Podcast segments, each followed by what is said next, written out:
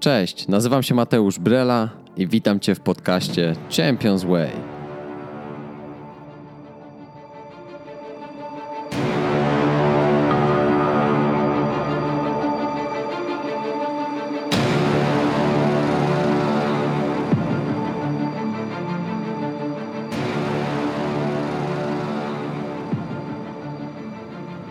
Rozpocznijmy wspólnie mistrzowską drogę. Zapraszam Cię do podróży.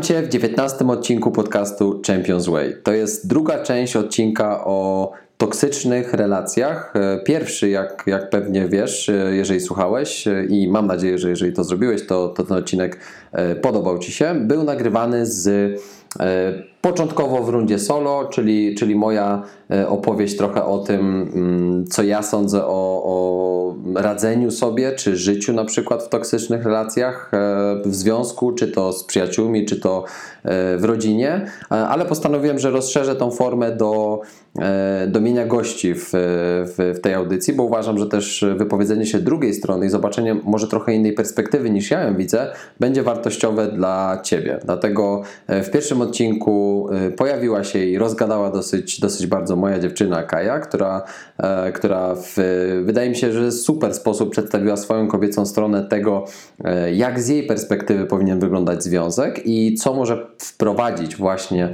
e, tą toksynę do, do, do wspomnianego, e, wspomnianych relacji. Natomiast postanowiłem, że, że w tej formie i to w tym odcinku e, będziemy rozmawiać o dwóch kolejnych e, aspektach, czyli budowanie relacji, jeżeli chodzi o e, przyjaźń, taką, taką na co dzień i w ogóle międzyludzką, i druga część to będzie e, budowanie relacji, czy ewentualnie e, tego, jak toksyczne relacje mogą e, wpływać na sportowca, ale nie tylko na sportowca, mm, poprzez być może jakieś, jakieś toksyczne osoby w rodzinie.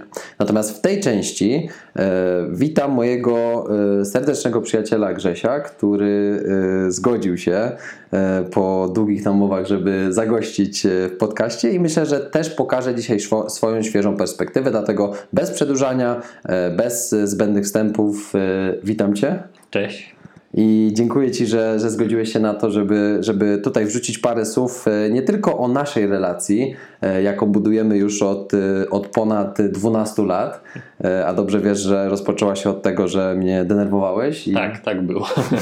i, cię, i, cię, i Cię nie lubiłem, Ale ale to... trwało to bardzo krótko. Tak, trwało to bardzo krótko do y, sylwestrowych tańców, bo tam w sumie tak, tak no, pierwszy raz dłużej, e, dłużej mieliśmy szansę ze sobą obcować. To było właśnie Sylwestra 2008 roku, mimo że ja wcześniej oczywiście wiedziałem o Twoim istnieniu z tego względu, że przyjaźniłeś się, czy może przyjaźniłeś to dużo jeszcze wtedy powiedziane, ale znałeś się, kumplowałeś z moją siostrą, Tak, coraz lepiej, no i z twoim.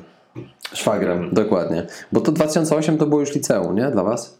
Dla nas już liceum, tak. No. Czy ty, to ty już byłeś, bo ty chodziłeś do gimnazjum z, z, z, moją, z moją siostrą w tym samym roczniku, a oczywiście my też w tym gimnazjum się przez rok widzieliśmy, a potem do Dokładnie. liceum ze szwagrem. Tak. No właśnie. A, no i jakoś tak y, przez te lata wydaje mi się, że, że jak dojrzewaliśmy, tak i nasza, nasza przyjaźń y, też y, była pewnie poddana wielu, wielu próbom, bo i mnie przez długi czas nie było i wydaje mi się, że też wtedy poniekąd y, oddalając się zbliżyliśmy się do siebie. Tak, to mam dokładnie takie samo odczucia, że im byliśmy dalej, tym bardziej się zacieśniały nasze gdzieś tam e, więzi i, i, i cała relacja.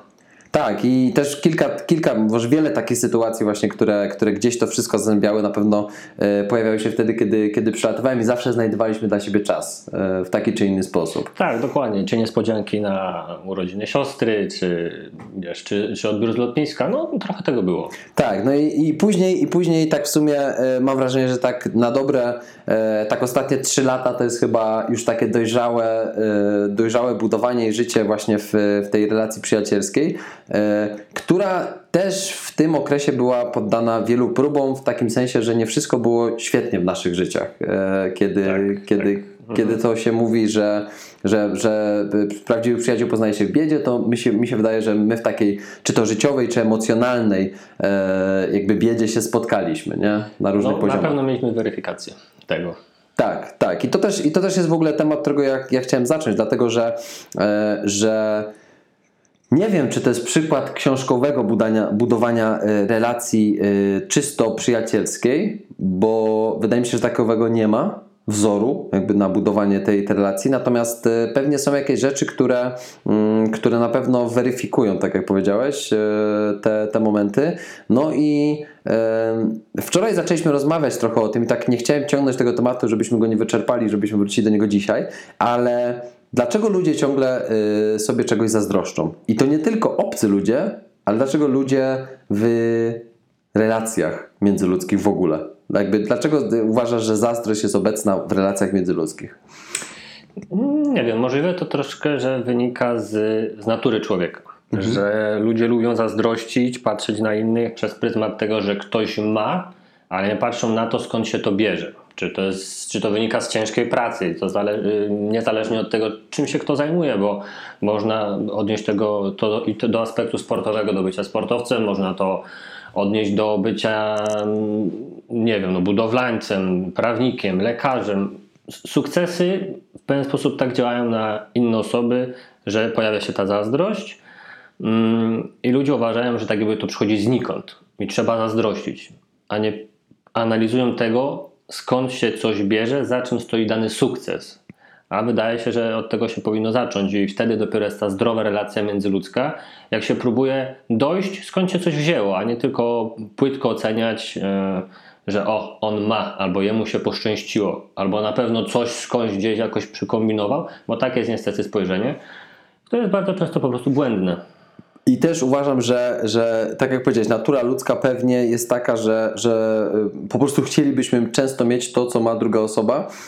Mm, I z jakiegoś powodu rodzi to w nas większą mm, y, taką właśnie zazdrość i niechęć, aniżeli chęć dowiedzenia się jak.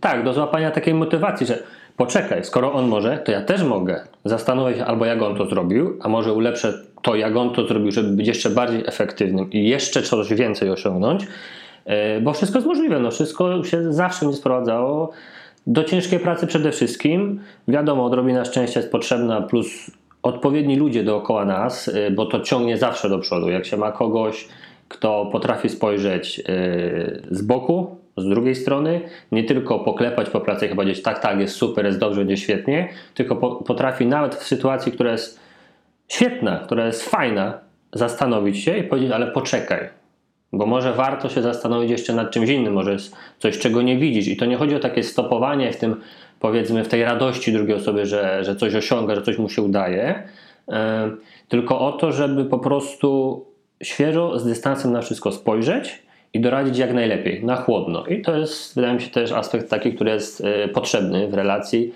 przyjacielskiej, w ogóle w relacji między ludźmi, e, jeśli chodzi o taką zdrową relację. I ty właśnie też wspomniałeś o czymś, co, co ja chciałem powiedzieć, że, że, że y, wielokrotnie za sukcesami jednostek stoją inni ludzie.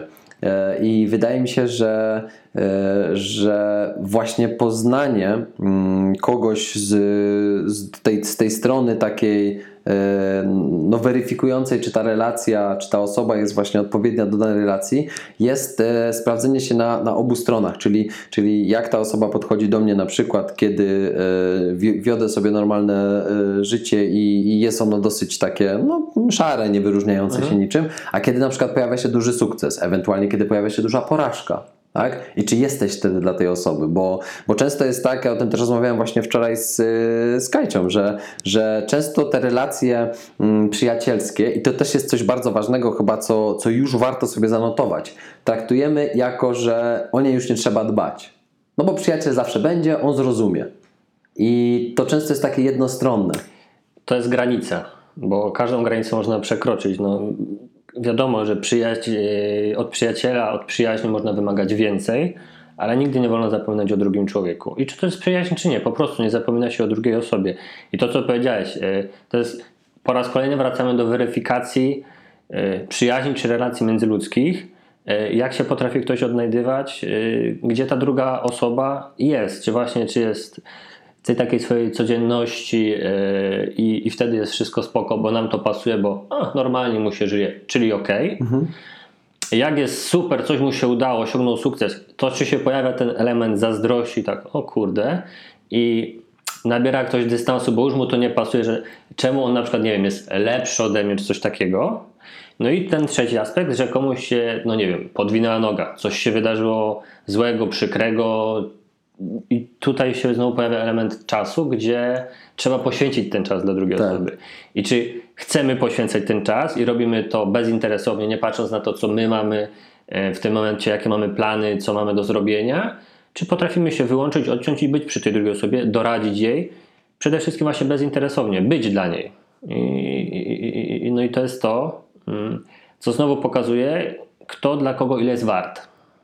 Ale powiedziałeś, że od, od przyjaciela, czy właśnie od, te, od tej drugiej osoby e, w, w właśnie takiej, takiej relacji e, międzyludzkiej powinno się wymagać więcej. I ja zgadzam się z Tobą, ale z, powinno się wymagać więcej zrozumienia, ale powinno się też wymagać więcej jako wkładu do tego, e, do, do, do tej pary, tak jakby, tak, do tego, do tego tanga, bo, bo do prawdziwej relacji zawsze potrzeba e, dwojga ludzi przynajmniej. Tak, oczywiście. I jeżeli wydaje ci się, i to też jest częsty, może to nie temat na ten odcinek, ale warto wspomnieć, e, błędem popełnianym w budowaniu związków i budowaniu relacji w ogóle, e, na przykład sportowcy według mnie często popełniają takie błędy, bo ich całym światem e, staje się na przykład e, właśnie sport, który uprawiają i zapominają o tym, że powiedzmy jestem w związku z drugą osobą przez 3 lata na przykład, no i ta osoba będzie, ona zawsze zrozumie, mogę nawalić, ale to jest, to jest moja dziewczyna, ona zrozumie. I to jest błędne jest, to podejście. jest bardzo błędne podejście, bo mm, wszystko zawsze wymaga mm, pielęgnacji po prostu. Nie można się zamknąć na jedną Mhm. rzecz, którą się powiedzmy e, robi, czy to na pracę, czy to na swoją pasję i oczekiwać od innych, że oni zawsze będą, bo zawsze byli, to tak nie działa. Każdy z nas potrzebuje akceptacji, troski, rozmowy. No jest też w nas chęć bycia z drugą osobą, więc Tak. jak kogoś nie ma, ktoś się wyłącza, zajmuje się tylko sobą i błędnie myśli, że przecież cały świat na niego poczeka i ludzie, którzy są w tym momencie blisko, za chwilę nie muszą być blisko, bo, bo przestanie ta relacja istnieć po prostu. Ona zacznie wygasać i to przestanie funkcjonować tak, jak funkcjonowało do tej pory, więc trzeba robić swoje, ale nigdy nie wolno zapominać o tym, co nas otacza i przede wszystkim o ludziach, który, którzy nas otaczają, bo to oni niejednokrotnie dostarczają nam tej siły, motywacji, energii do właśnie do spełniania siebie, do tego, żeby lepiej i wydajniej pracować, bo na przykład mamy dla kogo to robić. Tak. Pracujemy, bo pracujemy na przykład dla kogoś i to się wszystko razem uzupełnia. I teraz zobacz, że, że y, to jest moment, w którym relacja przestaje być zdrowa. Bo jeżeli relacja jest zdrowa, to wymaga y, dbania o zdrowie drugiej osoby. Tak jak powiedzieliśmy o związku, tak? Moja mama dała, dała wczoraj piękne porównanie, pewnie powtórzymy to porównanie w drugiej części w, w rozmowie z nią, ale powiedziała, że, że w ogóle relacja jakakolwiek międzyludzka, czy to w rodzinie, czy, czy, czy w związku, e, ze stażem e, miesięcznym, rocznym, 10, 20, 50-letnim jest jak ogród. Jeżeli będziesz e, dbał o ten ogród i regularnie e, starał się dodawać coś jeszcze, to zawsze będziesz miał, zawsze będziesz miał piękny, e, pełen kolorów i, i, i, i bujny taki bajkowy, bajkowy świat, w którym będziesz się, w którym będziesz funkcjonował, jeżeli będziesz dbał o niego. A jeżeli stwierdzisz, że po trzech latach dbania o ten ogród, on już sam o siebie zadba, no to się chyba grubo pomylisz. Można się pomylić, tak. I to samo jest w związkach przyjacielskich, dlatego że pierwszym, pierwszym krokiem do stworzenia niezdrowego związku jest po pierwsze zaniedbywanie go, ale po drugie jest stworzenie z niego nie relacji, tylko transakcji. Tak, że na przykład jedna strona próbuje cały czas brać, a niekoniecznie chce od ciebie coś dać, bo a, bo, no bo nie mam czasu, albo a, poczeka, przecież zrozumie. No tak. Albo ja teraz jestem w takim momencie, że potrzebuję, albo on zawsze będzie i tak. Nie? Coś takiego nie istnieje, to jest bardzo pozorne i płytkie. No, dokładnie, dlatego to, to, to, to, jest, to są takie małe elementy, które wprowadzają tą toksynę, e, która jest, która jest tematem właśnie tego, tego odcinka. Natomiast e, jakby zwróć uwagę na to, że, e, że, że często e, co prowadzi do, do, do, wprowadzenia toksyny do, do związku, znowu międzyludzkiego jakiegokolwiek, my tutaj mówimy przyjaźni, to jest właśnie często ta zazdrość. Nie? Właśnie, bo komuś coś wychodzi. Weź na przykład sportowców, którzy, e, nie wiem, kumplują się, świetnie się dogadują, mm, koledzy z drużyny jednemu zaczyna wychodzić. I na przykład. I pojawia się problem. Tak, pojawia się problem u, jednego z nich. Nie? Albo nie wiem, rywalizacja masz często na przykład świetnie dogadujących się bramkarzy, którzy rywalizują o pozycję numer jeden. I teraz bardzo ważne jest to, żeby spojrzeć na siebie i powiedzieć sobie, jakby y, o, tak od razu, że to, co się dzieje na przykład, nie wpływa nigdy na naszą relację prywatną, bo my teraz jesteśmy w pracy. Tak, dokładnie. Zawsze yy, taka nauczenie się umiejętności oddzielania, powiedzmy, zawodu E, od życia prywatnego jest raz, że ciężka, mhm. bo, bo tego się trzeba po prostu nauczyć. Ja pamiętam też ze sobą, jak e, niejednokrotnie gdzieś tam z tatą rozmawiałem, jak podejmowaliśmy pierwsze próby wspólnej pracy, tak. to, to właśnie to się wszystko tak jakby przeplatało i praca wchodziła na życie prywatne, przez to wynikały jakieś spory między nami, gdzieś tam jakieś kłótnie mniejsze, większe.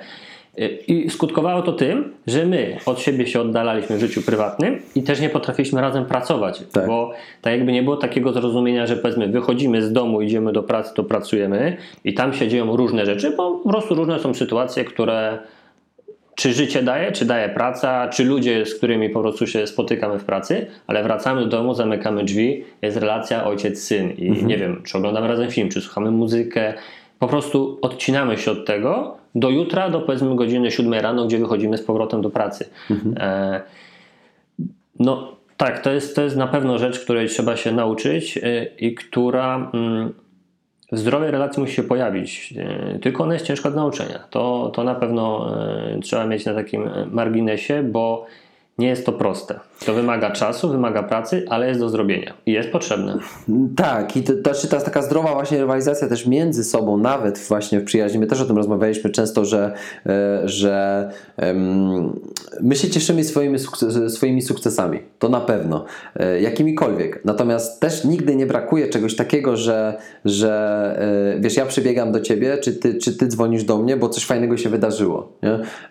I i od razu w takim momencie jest oczywiście euforia, jest super, jest, są, są, wiesz, cieszymy się razem ze sobą, ale zawsze e, i z jednej, i z drugiej strony pojawia się coś takiego, że ale pamiętaj jeszcze o tym, o tym, o tym. Albo, a może spróbowałbyś jeszcze prowadzić to, to, to i to. Nie? Ja na przykład zawsze, zawsze odczuwam, e, że, że na jakikolwiek pomysł na przykład, czy na coś już zrealizowanego, zawsze mi zwracasz uwagę na coś, na co ja bym nie, nie spojrzał. I początkowo na, moja taka naturalna reakcja, która jest pewnie wywołana jakimiś tam może y, emocjami, która trwa oczywiście parę sekund, bo to jest, wiesz, to jest bodziec, który się pojawia, to jest też ten temat kontroli emocji. To, że to się pojawia, to nie znaczy, że ja muszę to wypluć na ciebie.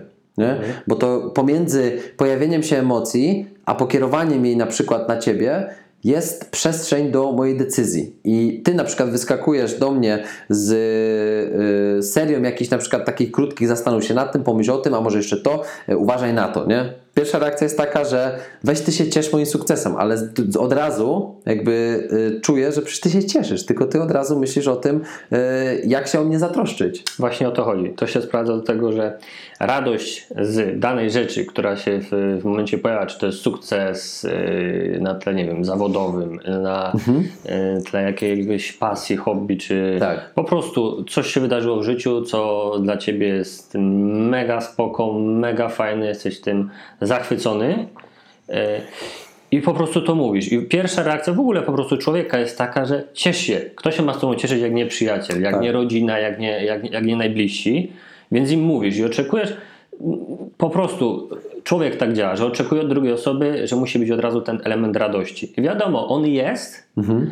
Ale właśnie y, pierwsza rzecz, y, o której też trzeba, do której znowu trzeba wrócić, że nie ma tej zazdrości, tylko wiadomo, jest zadowolenie i to ale, które się pojawia, nie wynika z zazdrości czy z negatywnych y, gdzieś tam pobudek, odczuć czy czegoś takiego, tylko właśnie z troski, w tym, w tym przypadku o ciebie, mhm. żeby po prostu może się jeszcze na przykład zastanowić i to nie na zasadzie takiej, żeby stłamsić twoje uczucia, te pozytywne, tą energię, którą masz, tylko żeby jeszcze dodatkowo na przykład coś z tego wycisnąć i tylko przedyskutować, przegadać, zastanowić się, czy może na przykład y, czegoś jeszcze nie zrobić lepiej. Y, No bo to wydaje mi się też jest odzwierciedleniem tej zdrowej i dobrej przyjacielskiej relacji, że zawsze starasz się dodać wartość dodatnią, a nie właśnie, bo jeżeli ty mówisz, że coś się wydarzyło, coś jest super, i ja powiem świetnie i cię poklepę po plecach, to też nie jest takie do końca, jakie przynajmniej według mnie powinno być. Bo, Konstruktywne. Tak, no bo to jest takie super fajnie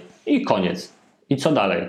Co słychać? Co masz jeszcze do powiedzenia? No nie, no zaczynasz wchodzić w to, zaczynasz coś Tak. budować właśnie konstruktywnie próbujesz dać tą wartość dodaną, która może coś jeszcze dodatkowego z tego wykrzesać na przykład. Mhm. Właśnie też ten, tak mi się wydaje, że to nas trzyma, e, utrzymuje nas w takim przekonaniu, że żeby nigdy nie wylądować, tylko, tylko nawet jak ci się wydaje, że, że już jesteś w jakimś, na jakimś etapie, e, to, to, to właśnie ta druga osoba też ma za zadanie nawet nie pozwolić ci wylądować, tylko dać ci do zrozumienia, że ty jeszcze mógłbyś wycisnąć z tego trochę więcej. I to budzi, budzi takie, mm, taką satysfakcję, ale z drugiej strony taki głód. I oczywiście to też może się przerodzić w y, raczej takie obsesyjne, tak? Ale to nie uważam, że to jest w jakimś stopniu toksyczne, że druga osoba ci mówi jeszcze więcej, jeszcze więcej po to, żeby cię wykończyć na przykład, nie? Ale to nigdy się do tego nie sprowadza, bo to Nie powinno.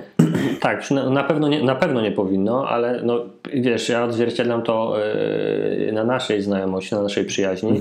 Yy, chyba nigdy nie było takiej sytuacji, że właśnie na zasadzie takiej, żeby ciągnięcie do przodu na zasadzie takiej, dopóki nie padniesz, tylko yy, odniesienie zawsze było do indywidualnych rzeczy yy, i co z indywidualnych rzeczy można jeszcze osiągnąć, czy na pewno to jest dobre spojrzenie. I zawsze to było cieszenie się, ale spojrzenie też po prostu z boku, bo my się we dwoje, we dwoje zawsze cieszymy, a w pewnym momencie wychodzimy tak naprawdę razem z boku i analizujemy to w pewien sposób. Czasem może niepotrzebnie, bo czasem może faktycznie wystarczy to zwykłe zadowolenie poklepania po plecach, ale na pewno y, ta, ta wartość dodatnia jest, jest potrzebna, bo, bo czasem po prostu człowiek mm, nawet zaślepiając się tak jakby mm, tym pozytywnym, tą pozytywną energią, odczuciami, nie widzi czegoś, co normalnie by widział. Więc y, wydaje mi się, że to jest o tyle właśnie potrzebne, że spojrzenie z boku pomaga dostrzec rzeczy, które można byłoby samemu zobaczyć, ale się ich nie widzi, no bo coś się wydarzyło i człowiek już jest tak nakręcony, że ich po prostu nie zauważa. Tak, i, i, też, i też w zdrowej relacji, znowu, to e, w sytuacji, w której, e, tak jak powiedzieliśmy, ktoś e, odnosi sukces bądź coś wychodzi, druga osoba oczywiście, tak jak podaliśmy ten przykład dwóch bramkarzy, którzy rywalizują pozycję i są, i są przyjaciółmi, no to jeden z nich zawsze będzie przegranym. Jeden z nich zawsze będzie, zawsze będzie tym, który został odstawiony. I teraz to może powodować taki, mm, taki emocjonalny gniew, bunt, e, czy nawet złość, e, a jakoś mi się wydaje, że że nieprzepracowane przez lata, to nawet są później takie, e, takie, nie wiem, w rodzeństwie na przykład jest coś takiego, że ty zawsze byłeś tym lepszym, albo ciebie zawsze faworyzowali. Tak, ja na szczęście jakby mm, z moją starszą siostrą, z Emilką, która jest dwa lata ode mnie starsza, niecałe dwa lata, nigdy nie mieliśmy czegoś takiego, że któryś z nas było, było faworyzowane w jakiś sposób e, i też nigdy my nie możemy sobie powiedzieć, że nie wiem, ty byłeś tym lepszym, albo ty byłeś tym gorszym. My oboje dostawaliśmy kary, e, o, mama gdzieś tam nas oboje, o, o, obojga jakby traktowała na, na równi, nie dochodziła kogo to jest wina, e, mimo że tam wiadomo, że na morze czasami e, Emilka mówiła, że, że tam, że zawsze tobie się jakoś tam upiekało i tak dalej, ale ona dobrze wie, że nieraz jej tyłek ratowałem, e, bo na przykład nie skarżyłem na nią, a ona skarżyła na mnie, nie? E, I to, I to po prostu jakoś tak, wiesz, e, zdrowo się odbywało, ale często jest tak, że masz rodzeństwo, w którym jest taki Kain i Abel, nie? E, Tak, ale nie- jedna nie- nie- dobra postać, druga gdzieś tam z boku. Nie, ale nie wolno zapominać jednej rzeczy, bo trochę tak jakby wychodząc z tej strefy przyjaźni, przez chwilę o niej nie mówiąc, powrót do bramkarzy i do sytuacji, że jeden jest powiedzmy numerem jeden i broni, drugi siedzi na rezerwie, pojawia się złość. To powinna być czysta złość sportowa, nie złość na drugą osobę, że ona powiedzmy, w danym momencie jest lepsza, albo ma po prostu lepszą formę, bo umiejętności mogą być dokładnie te same. To musi być złość czysto sportowa, która powinna nakręcać do lepszych silniejszych, mocniejszych, bardziej zaangażowanych treningów, żeby z siebie wycisnąć jak najwięcej. I za miesiąc, za dwa, za pół roku może się sytuacja odwrócić, że osoba, która stała w bramce, y, miała koszulkę z numerem jeden, nagle się wszystko zamienia. I ty skakujesz, bo wykorzystujesz y, i zmieniasz tą złość, ale czysto sportową, w coś pozytywnego, a nie mm, wykorzystujesz to na przykład przeciwko drugiej osobie, żeby jej dogryźć, żeby się jej czepiać i ją ciągnąć w dół. To nie o to chodzi. E, I tak samo jest w rodzeństwie, że powiedzmy, no są sytuacje niestety gdzieś tam w rodzinach, że Chore ktoś jest, tak, tak, bo to, to, to jest chore, to nie jest zdrowe, e, że ktoś jest faworyzowany, ale to i tak zawsze się sprawdza do tego, też właśnie odchodząc od relacji między dwiema osobami, wszystko zależy od nas. To, że na przykład ktoś jest faworyzowany, mimo że to jest, e, no nie powinno czegoś takiego być, mm, to też może z czegoś czasem niestety wynikać, bo wszystko zależy od nas, od pracy, co robimy, bo ktoś na przykład może cały czas, no nie wiem, od siebie coś wymagać, yy, starać się wychodzić z różnymi in- inicjatywami, chce, po prostu chce mu się na przykład żyć, a druga jest osoba taka, że jej się nic nie chce, nic nie robi, nie ma w sobie motywacji mm, i obarcza cały świat tym, że ona jest gorsza. Ona, A, nie, ona sensie. nie jest gorsza, ona się musi wziąć za siebie. Okej, w tym sensie rozumiem, czyli Bo że... bardzo często tak mi się wydaje, że to lepszy, gorszy Mhm. wynika z tego, że ktoś coś po prostu, no mówiąc najprościej, ktoś coś robi i ktoś coś nie robi. Tak. I ten, kto nie robi, mówi, że on jest pokrzywdzony. On nie jest pokrzywdzony. On się musi za siebie wziąć. Rozumiem, y, jakby, bo nie, nie, nie wiedziałem, w którym kierunku idziesz i pewnie e, jakby zgadzam się z, z, z tym, co powiedziałeś, natomiast częściowo się zgadzam, e, bo e, w takiej sytuacji masz rację, już teraz rozumiem ten kierunek, czyli że, że jedna osoba ma trochę taką, taką percepcję tego, że, że, że nie jest faworyzowana albo że jest tą gorszą, a po prostu chodzi o to, że masz dwie różne osoby, które, tak jak mówisz, jedna może gnuśnieje, nie ma celu, nie ma, nie ma sensu życia, nie chce nic robić i wiesz, i, i nie próbuje nic z tym zrobić, tak? Druga jest hej do przodu i wiesz, i działa i robi siłą rzeczy, mm, zwraca na siebie większą, większą uwagę. Yy, Zgadzam się, że tak, że to zależy od nas, ale nie wszystko, bo czasami masz sytuacje, w których yy, na przykład jest yy, to- to, już na takim poziomie zaniedbane, że za, zależy od nas to w momencie, kiedy mamy wspierających na przykład rodziców. Nie? Czyli rodzice w tym momencie są odpowiedzialni za to, żeby zauważyć sytuację, w której, nie wiem, jedno dziecko masz hej do przodu, drugie zamknięte w sobie, żeby próbować być może nawet skupić większą uwagę na, na tym bardziej zamkniętym i pomóc mu się otworzyć. Bo może jest tak, że, że cechy charakteru y, po prostu, y, czy osobowość, temperament, Wymagają większej pracy. tak, rodzica. osobą. I, Tak, i, tak, tak. I z tej perspektywy nie wszystko zależy, e, zależy od nas, nie? ale widzę kierunek, w jakim szedłeś, czyli po Znaczy, prostu, nie? że percepcja nasza. No, y, Przerywając Ci na chwilkę, y, odnośnie też właśnie rodziców i tego podejścia. Ja pamiętam u mnie, jak mama mówiła, że jak byłem tylko ja jeszcze, nie, nie było mo- mojej siostry Mai, jak zaszła w ciążę, to miała przez chwilę taki dziwny problem, jak ja będę kochała to drugie dziecko, jak ona tak bardzo kocha mnie. I w momencie, jak się Majka urodziła, i ten problem jej zniknął, bo ona wiedziała, że tak samo kochają i mnie. Więc tak jakby właśnie dużo zależy od rodziców, od tego takiego no podejścia, no bo to nie ma czegoś takiego, że jedno dziecko się kocha mniej, drugie bardziej Tak. i w ten sposób się kogoś faworyzuje. Kocha się tak samo, tylko każdy z nas jest inny i po prostu więcej czasu może wymagać praca z jedną osobą, z drugą mniej. E, Większej pracy wymaga z daną osobą jakaś, jakiś konkretny aspekt, z drugą inny aspekt. No i no, trzeba się taki ten złoty środek znaleźć. Tak. E, No i chyba to, co najważniejsze, o czym rozmawiamy, żeby nikt się nie poczuł gorszy. Tak, no. Umieć wyważyć jedno z drugim, y, żeby każdy czuł się kochany tak samo, doceniany tak samo y, i wiedział, że są na równi, niezależnie od tego, czy ktoś jest starszy, młodszy.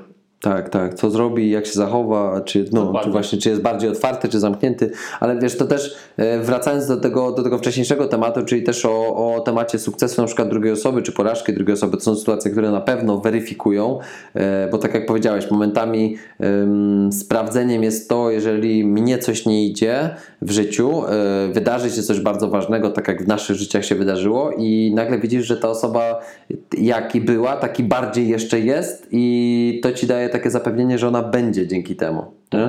A z drugiej strony, kiedy masz sukces, to tak trochę zbierając to do, y, do, do, do kupy razem, mm, to, to jest tak. Sukces jest fajny, sukces jest jakby świetny, powoduje radość i może nie powoduje szczęścia, tak? Bo szczęście to jest taka zbyt chyba złożona emocja, żeby nazwać jakby pewnie sukcesem, e, jakby może, może sukcesem będzie bycie szczęśliwym w życiu, ale bycie szczęśliwym nie będzie, nie będzie e, korelowało z odnoszeniem sukcesów, na przykład nie wiem, zawodowych, materialnych. W sensie będzie korelowało, ale nie będzie bezpośrednio wpływać na to szczęście, bo właśnie szczęście dają na przykład mm, zdrowe relacje międzyludzkie. Szczęście dają na przykład e, momenty, w których e, mm, ty jesteś w stanie e, odłożyć siebie na chwilę, nawet swoją pracę, nawet swoje zarabianie pieniędzy i bycie w jakimś tam centrum zainteresowania dla tej osoby, która w tym momencie cię potrzebuje. I sukcesem też jest, e, i to jest coś, coś fajnego, co, co mi też zawsze zostaje e, w głowie, i to powiedział Miłosz Brzeziński, który też u, u, mnie, u mnie gościł w podcaście mm, jakiś czas temu, e, który powiedział, że że na przykład jak, jak Lewandowski strzelił 5 bramek w meczu z Wolfsburgiem, nie? to był taki moment, kiedy, e, kiedy jest euforia i w ogóle i to jest takie pytanie, jak taki Lewandowski wraca e, wieczorem do domu po, po takim meczu, nie? gdzie zaczyna w ogóle, znaczy w ogóle Lewandowski to powiedział, że jak to się wydarzyło na jesień, to on dopiero e, w, podczas świąt zdał sobie sprawę z tego, co zrobił. Mhm. To, to był taki dzień jak co dzień. W sensie on po prostu za każdą bramką mówił, że chciał strzelać więcej i więcej. Ale to nie, nie o tym. E, wraca do domu, no i jest grills na przykład ze znajomymi, no i wiesz, i on, no strzeliłem pięć bramkę, dobra, dobra, podaj kiełbasę, nie? I to taki przykład, że, że, że to jest też dla mnie definicja prawdziwej przyjaźni, kiedy nie ktoś ignoruje to, ale nie definiuje cię poprzez to, że strzeliłeś pięć bramek, jesteś fajny i teraz zadzwonię do ciebie, zaproponuję ci kawę, bo w sumie to fajnie się będzie spotkać z tą w kawiarni i obserwować e, wokół, czy ludzie na ciebie nie patrzą. Akurat w tym tygodniu po twoim sukcesie, no nie?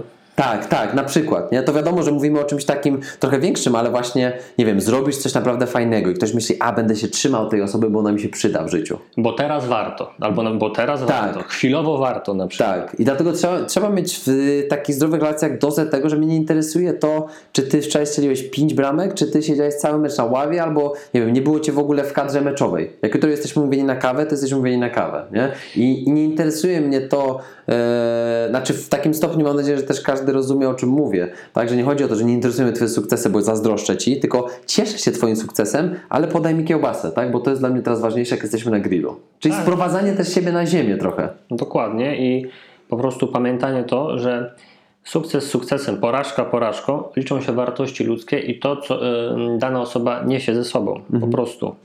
Bo patrzenie na sukces bądź porażkę i ocenianie kogoś tylko w ten sposób do niczego nie prowadzi. Tak, tak. Bo to, po prostu ży- życie potrafi być y, strasznie zmienne. Dzisiaj jest dobrze, jutro może być niedobrze. Więc nie jesteśmy w stanie. ale my nie musimy. Dokładnie, bo my nie jesteśmy w stanie przewidzieć tego, co przyniesie życie. No nie. Bo wystarczy chwila, żeby się stało albo dobrze, albo źle. I tak będzie zawsze. A to, jaki ktoś jest, jakie ma cechy charakteru, czy ktoś jest oddany, czy potrafi poświęcić swoje e, dla drugiej osoby, czy potrafi nawet po prostu być wtedy, kiedy jest taka potrzeba, e, jest dużo większą wartością niż e, patrzenie przez pryzmat sukcesów albo na przykład tego, że komuś się podwina noga i nagle jest no, niewygodnie mi przy nim być, bo muszę coś dać od siebie, a niekoniecznie ja coś dostanę. Tak, no wiesz, niektóre pytania dotyczyły i zawsze prawdopodobnie będą dotyczyć w relacjach, co robić z, z toksycznymi ludźmi e, w naszych, e, w naszych życiach. E, Ja się tego nauczyłem pewnie z dojrzałością emocjonalną, jak, jak, jaką przyszło mi się mierzyć i, i też no, tak może dziwnie brzmi, tak jakby jak dojrzewając, dorastając, tak stając się no, bardziej dorosłym, tak? Natomiast no wiadomo, że za pewnie 20 lat powiem, że, że 20 lat temu jakby moje myślenie jeszcze nie było dojrzałe, tak? Bo to tak zazwyczaj jest, nie? Idzie z wiekiem, z doświadczeniem. Zawsze, zawsze, ale dzisiaj mogę powiedzieć, że, że z wiekiem i z doświadczeniem i z, właśnie z tą inteligencją emocjonalną, e, nad którą tak, tak mocno pracuję, właśnie tym, tym kierowaniem emocjami, tym rozpoznawaniem tych emocji, e, to, to o czym też powiedziałeś, e, to też jest temat e, jednego z rozdziałów e, teraz tego e-booka, którego piszę o inteligencji emocjonalnej, czy to kierowanie emocji, czyli czy emocja, którą teraz odczuwam jest skierowana na ciebie, czy na sytuację. To jest bardzo ważne pytanie, które każdy może, może- może sobie zadać w, na każdym etapie swojego życia, w każdej relacji, w sporcie, w życiu, e, podczas kłótni. Tak? Wiem, że to trudne znaleźć, ale e, tak rozpoznać podczas, e, bo to już jest za późno. Ale jeżeli jesteś w stanie zatrzymać się, zadać sobie pytanie, czy ta emocja, która teraz mi towarzyszy, ona jest skierowana na sytuację i ona jest moją winą, czy ona jest skierowana na osobę, bo często mylimy te dwa, te dwa zagadnienia i przez to rodzą się problemy w relacjach międzyludzkich, bo te emocje, które są bezsensowne, tak jak ja bym na ciebie skierował nagle tą, tą emocję, że ja poczułem na przykład, nie wiem, gniew, że ty nie cieszysz się tylko, tylko już mówisz, że jest jakieś ale. Nie? No i nagle ja bym powiedział ci, weź już mi nie mów o tym, że są jakieś ale, ciągle mi to mówisz. No to byś pomyślał, kurde, nie? w sensie Przecież mówię po to, że chcę dla ciebie dobrze. tak, ale ja bym ci powiedział raz, dwa razy i zgadnij, co byś zrobił za trzecim. Nie odezwał się. Dokładnie. Prawdopodobnie. No. No i teraz pytanie, czy to buduje prawdziwą i zdrową e, relację i szczerą? Nie, ale widzisz, to, bo ty teraz po prostu wiesz, tylko opo- mówisz i przedstawiasz, co jest problemem. Ale my teraz między sobą we dwóch, rozmawiając, możemy wyciągnąć z tego bardzo prosty wniosek. Rozmowa Tak. między nami. Mówisz, ja słucham i próbujemy znowu wyciągnąć wniosek, co by się mogło pojawić i byłoby to złe. Więc o tym rozmawiamy i próbujemy sobie wytłumaczyć, że jak w danej sytuacji na przykład mógłbyś się zachować, jak ja mógłbyś się zachować i co zrobić, żeby się nie pojawiały te negatywne aspekty, tylko żeby wiedzieć zawsze, e, że dążymy do tych dobrych rzeczy, Tak. i, I po prostu poprzez rozmowę dochodzimy do tego. W przenośni dla niektórych pewnie, e, pewnie dosłownie jest tak, że w takim związku, w takiej relacji e, gra się do tej samej bramki. I powinno się zawsze o tym pamiętać, żeby przypadkiem nie strzelić sobie samobuja, który może cię kosztować e, więcej niż, niż by się wydawało, bo często małe rzeczy, których nie wiem, nie kontrolujemy, e, albo próbujemy w jakiś sposób, e, nie wiem, zakopywać, najmniejsze rzeczy mogą taką szpilę wbić w, jakieś, w jakąś relację, która być może nigdy już nie będzie e, do wyjęcia. Dlatego warto, warto jest kompleksowo na tym się, na tym się skupiać, nad tym się pochylić. A znowu pojawia się ten sam wniosek, który pojawił się w poprzednim odcinku, czyli otwartość i szczerość. Przede wszystkim w rozmowie. Tak, dokładnie. Ktoś odbije piłeczkę i powie, no ale z tą osobą nie da się rozmawiać, bo to mówimy dalej odpowiadając na pytanie o, o to, co zrobić z toksycznymi ludźmi w życiu, albo co zrobić z takimi ludźmi, którzy ciągle robią to, o czym mówiliśmy, żeby nie robić. Nie? Ja mam prostą odpowiedź, nie wiem jak ty, ale co robić z takimi ludźmi, z którymi nie ma rozmowy, z którymi nie dojdziesz do konsensusu, którzy e, w jakim stopniu może wydaje ci się, że ci na nich w życiu zależy. Ja mam takie dwie proste rzeczy, e, jak sobie z tymi ludźmi poradzić. Ciekawy jestem mm, tak na, na podsumowanie właśnie i odpowiedzi na to pytanie. Co robić z takimi ludźmi? Co robić z toksycznymi ludźmi, z którymi teoretycznie nic się nie da zrobić, bo, bo to tak troszeczkę wygląda. Teoretycznie, bo to my jesteśmy zakotwiczeni często w Tak, te- tak, tym, tak. nie? ale z boku ktoś ci powie, może inaczej to wybrzmi. Dla mnie najprostszą odpowiedzią jest po prostu przestać się z nimi zadawać, w pewien sposób wykreślić ich ze swojego życia, mm, bo to nie ma sensu, mówiąc najprościej. Tak. E, Jeżeli my wychodzimy z inicjatywą, z chęcią, z próbami, jedną, drugą, trzecią, czwartą, dziesiątą, i dalej nic się z tym nie da zrobić, dalej powiedzmy jest ktoś mądrzejszy, dalej ktoś ma jakieś problemy na różnych płaszczyznach, trzeba odpuścić. E, I to nawet nie chodzi o to, żeby odpuszczać mm, tą konkretną osobę, bo nie, on już jest skreślony w życiu, koniec. Patrzymy na siebie, bo musimy w pewnym momencie spojrzeć na siebie. Jeżeli ktoś nam podcina skrzydła, jeżeli ktoś nas e, dołuje, nie chce słuchać, nie podejmuje prób zbudowania czegoś, co miałoby fundament e, zdrowej e, i mm, może nawet nie jakiejś głębokiej, ale normalnej relacji i widzimy, że tego się nie da zrobić, trzeba po prostu odpuścić, poszukać osób takich, e, które będą chciały dać nam to, co my chcemy dać drugiej osobie, całemu światu.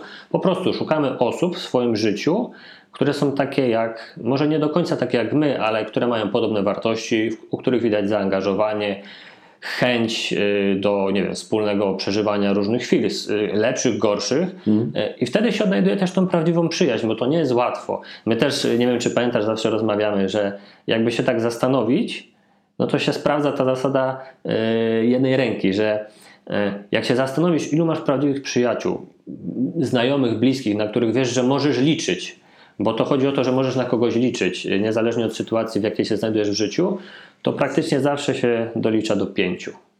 Ciężko jest przekroczyć, wymienić szóstą, siódmą, dziesiątą osobę.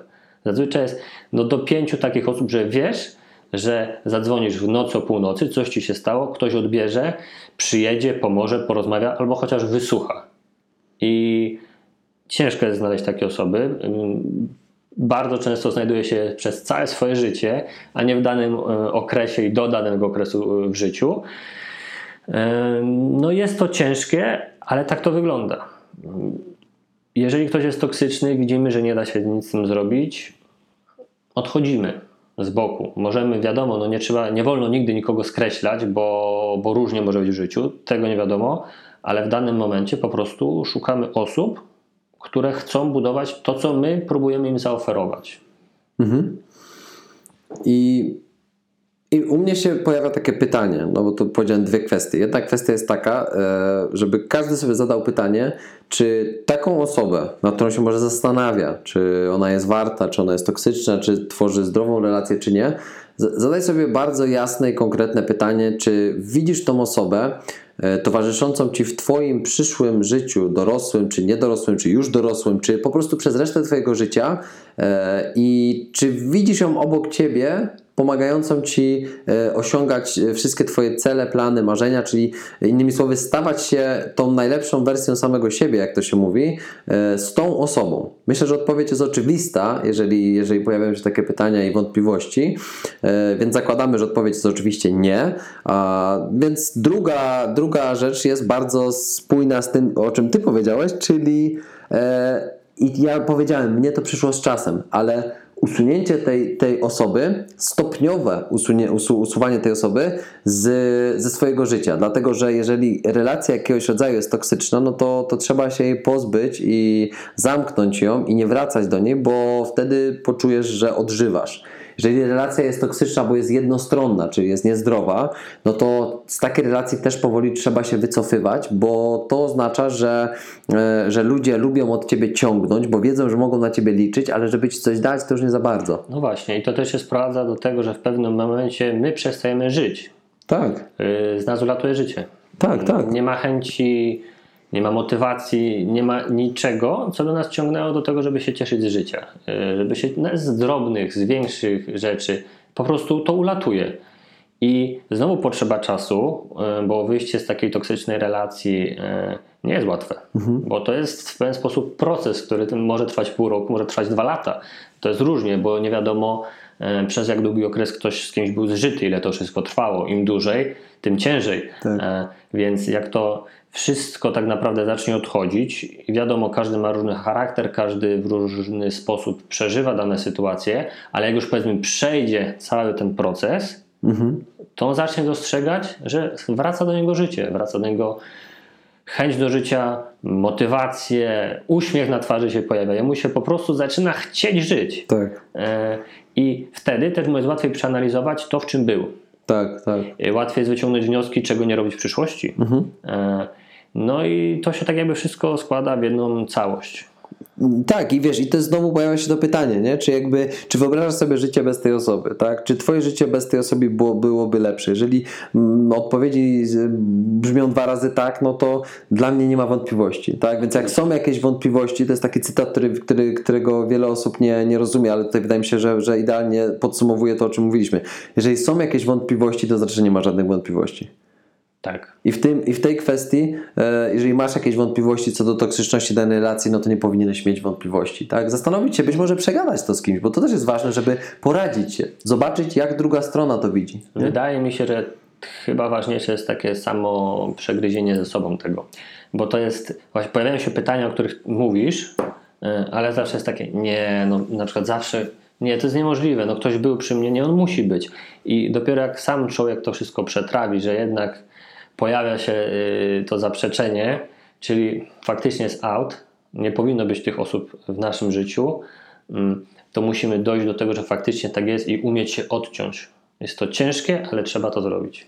Z jednej strony tak, że dojdziesz do tej autorefleksji takiej, e, że już jesteś na to gotowy, ale mimo wszystko dobrze jest jednak e, też wywalić z siebie ten, e, ten problem, czasami jakieś takie wiesz, brzemię, bo znowu osoba bliska, która jest w Twoim życiu, zawsze spojrzy na to z trochę innej perspektywy. Jak jej na tobie za, zależy, to zawsze ci da też prawdę. Nie? I taką, e, taką, taką obiekt, obiektywną, e, obiektywną, na, znaczy subiektywną opinię, ale na raczej w obiektywny sposób, nie? że jednak. E, ja bym postąpił tak, albo z mojej perspektywy to wygląda tak, natomiast nie wiem, wiesz, nie wiem do końca, no bo to nie, nie chodzi o radzenie, tylko chodzi raczej często po prostu pokazanie innej perspektywy, która już pomaga w jakimś stopniu nam się e, w, czymś, e, w, w czymś do końca e, uświadomić. I, I, co tu jest jeszcze ważne, żeby. Mm wypracować sobie umiejętność taką, żeby się na przykład nie obrażać na to, co ktoś nam mówi. Tak, dystans. Dystans do tego, bo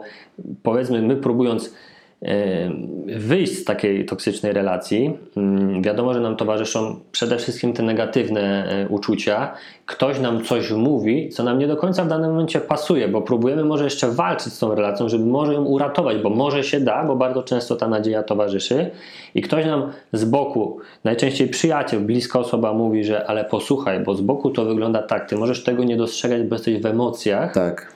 E, to właśnie ten dystans i też zaufanie do tego, że to jest Twój przyjaciel, bliska dla Ciebie osoba, że chce dla Ciebie dobrze. Nie mówi Ci po to, żeby Cię dobić, tylko Ci mówi po to, żebyś zrozumiał i dostrzegł to, czego nie widzisz, bo jesteś w emocjach. Mhm.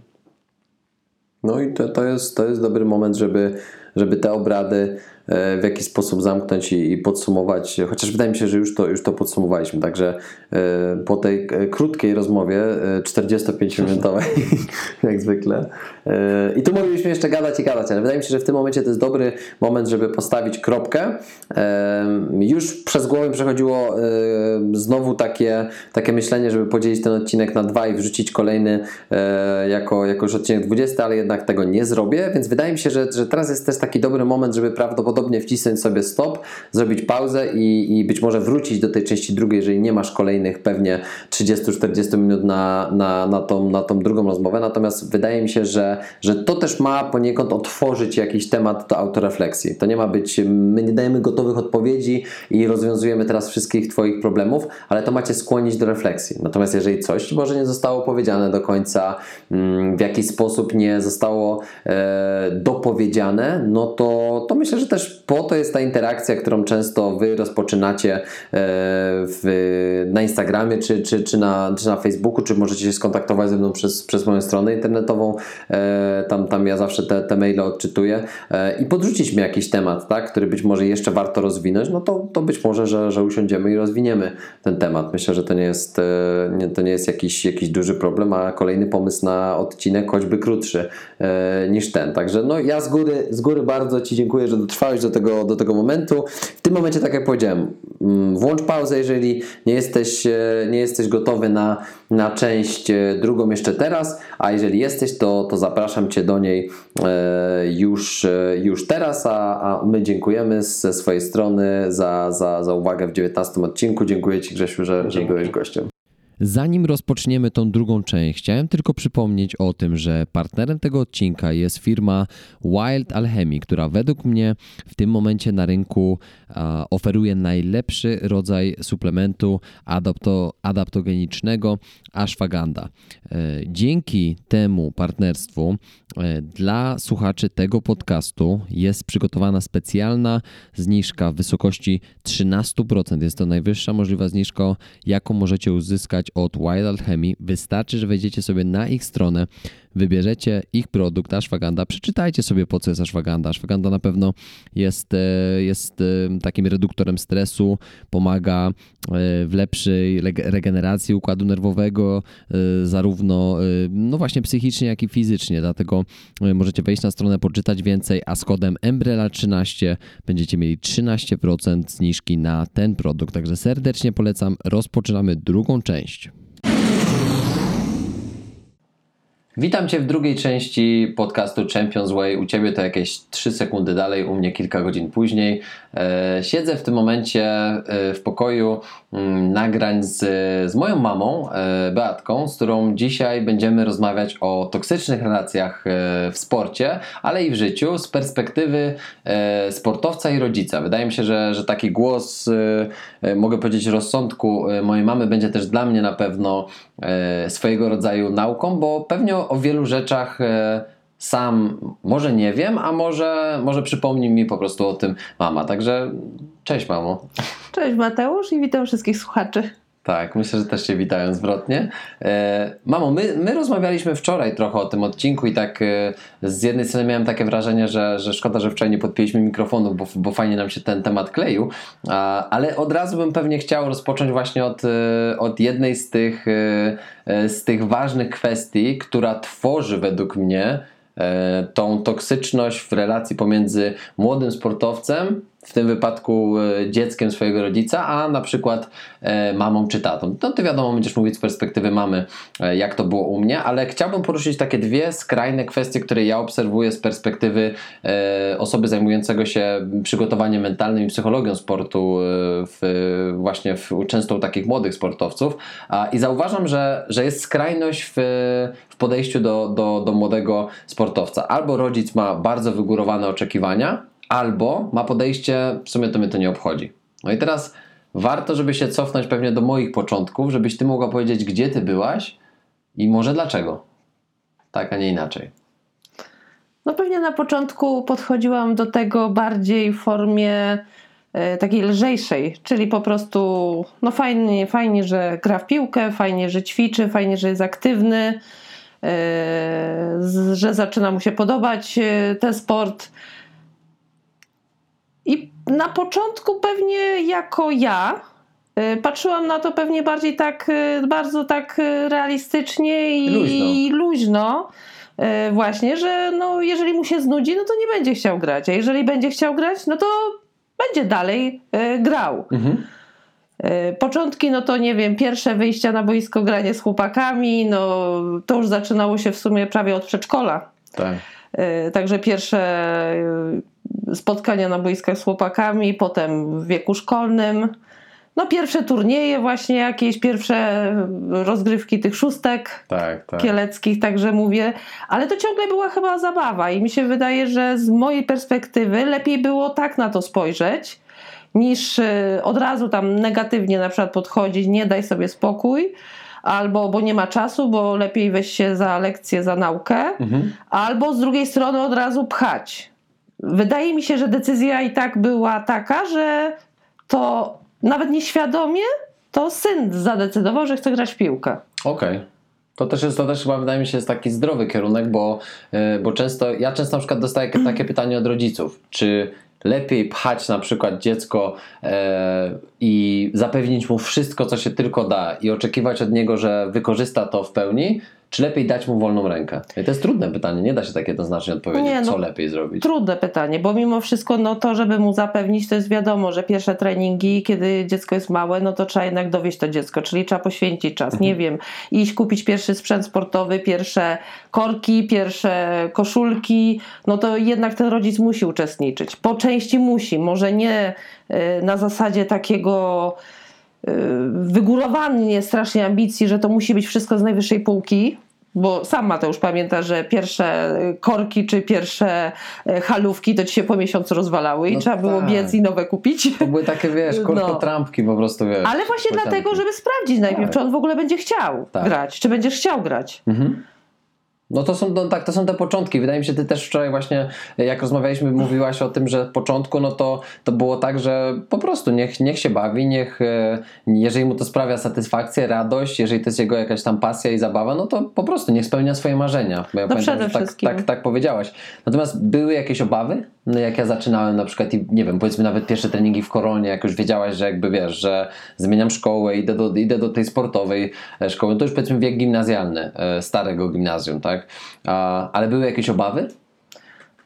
No pierwsze obawy, ja wiem, no nie były te obawy takie jakieś strasznie może e, takie jakieś e, przerażające, czy no to były takie obawy normalne, no rodzica, zwykłe, normalne obawy rodzica, nie wiem, jakaś tam kontuzja, zbite kolano, nie wiem, e, jakiś troszeczkę pobijany, no bo gdzieś upadł, nie wiem, pierwsza rozcięta gdzieś noga, skaleczenia, no ale no ale to też może się przydarzyć wszędzie. Można wyjść na boisko, nie wiem, normalnie grać, czy nie wiem, w domu się przewrócić i to, to samo się może wydarzyć. No tak. Na pewno z... wydaje mi się, że mniej miałam obaw niż takich pozytywnych e, jednak e, swoich Odczuć? odczuć. Mhm. Tak. No i teraz właśnie, bo widzisz, mówimy, mówimy o tym, że to, to tobie to przyszło tak naturalnie. Pewnie, e, pewnie ciężko też ci jest e, tak uzasadnić z góry, dlaczego tak podchodziłaś, bo wydaje mi się, że dla ciebie to było oczywiste. Jakby, no, jakby jeżeli to jest coś, co ja robię, no to fajnie, tak? To też, to też jest jakby e, poniekąd, e, jakby mówi się, że sport to zdrowie, do pewnego momentu oczywiście, e, bo, bo później no, no przychodzi, taki, przychodzi taki okres, kiedy ten sport no to już jest na tak wysokim i zaawansowanym poziomie, że, że raczej to, to już zdrowe nie przypomina, ale myślę, że to już jest inny etap w, w karierze takiego sportowca. Natomiast e, jakby podejście do sportu też e, e, wydaje mi się, że mm, często dziecka sportu jest, jest, jest mm, rozważane nie przez pryzmat, co dla ciebie jest najlepsze, tylko jakby jak ja jako rodzic, czyli ty jako rodzic w tym wypadku, na przykład chciałabyś mnie poprowadzić przez pryzmat tego, czego ty nie zrobiłaś. Pewnie tak i pewnie to jest tak u większości rodziców. Nie wiem, może akurat moje podejście od początku było takie, ale to mi się wydaje, że to już się zaczyna w ogóle w wieku, y, czy dziecko nawet czasami jest sportowcem, czy nie jest sportowcem, to często rodzice bardzo jakby ingerują w ogóle w życie dziecka, kierują Tak, nim. I tak. to jest od najmniejszego. Ja wiem, że no, im mniejsze dziecko, tym więcej musi być tych wskazówek, Mhm. ale po prostu rodzice nie pozwalają, tak mi się wydaje, że w wielu kwestiach dzieciom decydować. Często jest, to są nawet te pierwsze drobne rzeczy, takie może akurat to, co powiem, to nie jest związane ze sportem akurat, ale to są takie pierwsze rzeczy, kiedy rodzice narzucają, nie wiem, w co się ma ubrać, jak ma, co ma założyć, jak się ma zachować, e, co powinien, co czego nie powinien. Oczywiście te wskazówki są bardzo ważne, takie te etyczne, takie prawdziwe, no, że każdy powinien mieć jakieś swoje zasady, ale często jest tak, że rodzice, wydaje mi się, że za bardzo narzucają swój sposób bycia na, na dziecko, które jest takim człowiekiem już innym. Bo no, Mateusz jest, tak jak mówię, całkiem innym człowiekiem i on nie będzie myślał tak, jak ja myślę, nie będzie robił tego samego, co ja.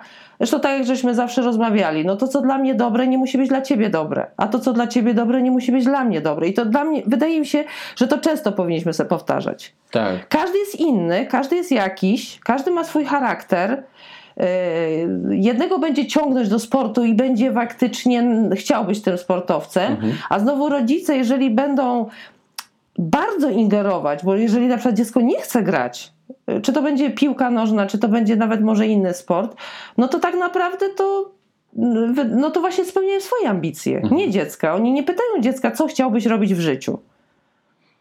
Tak, i to jest pewnie też trochę projekcja swoich obaw, które w jakiś sposób e, mm, często są wyimagi- wyimaginowane na samym początku, bo e, jakby mówiąc to mnie od razu się przypomina, e, tak będę bardzo anonimowo e, tutaj jakby przechodził przez tą historię i pewnie tylko e, wyciągał wyrywki, ale e, historia dotyczy e, 15, 15-latka, e, który mm, który dzisiaj jest w takim miejscu w życiu, gdzie on mm, twierdzi, że on od 4 lat już chciał zrezygnować e, z piłki. Natomiast nie pozwolił mu na to jego tato, który e, projektuje, czy projektował, mam nadzieję, że projektował e, swoje oczekiwania, bo on jest niespełnionym sportowcem i powiedział, że sport to jest na pewno coś, co, co pomoże mu zbudować pewność siebie, e, lepsze wartości życiowe, lepszą dyscyplinę, lepsze nawyki w życiu i że on musi iść ten sport i on mu tego nie odpuści. I tak jakby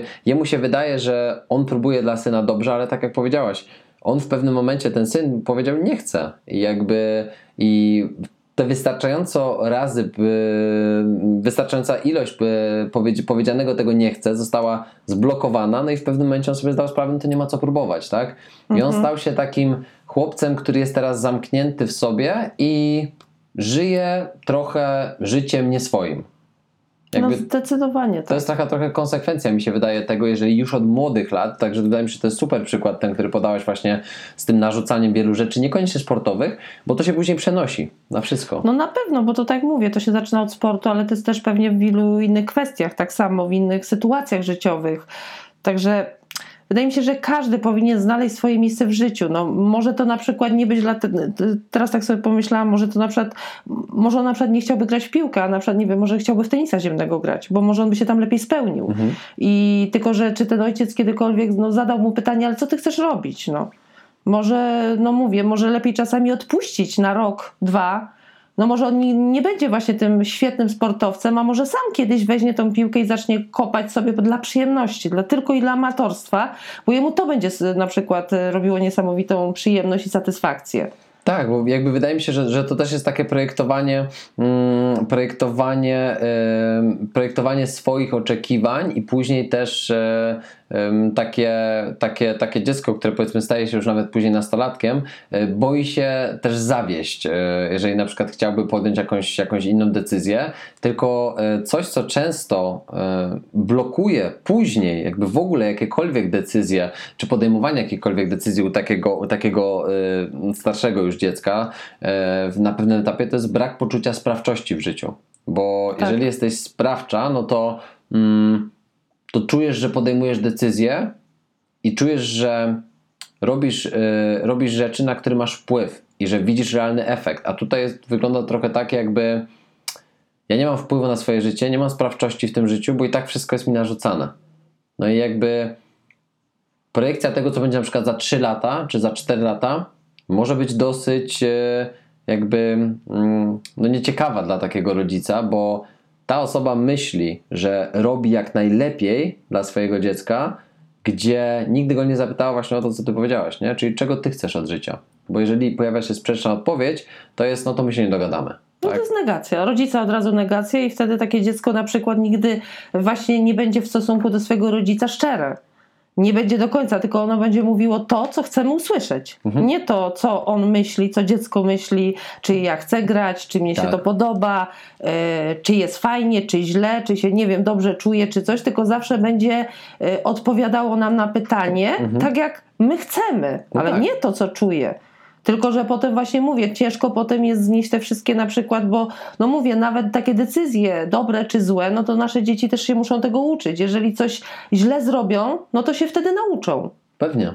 Jeżeli popełnią jakiś błąd, no to właśnie to wszystko też są tego konsekwencje, że one się też muszą nauczyć swoich błędów, porażek i muszą też się nauczyć to znosić. Mhm.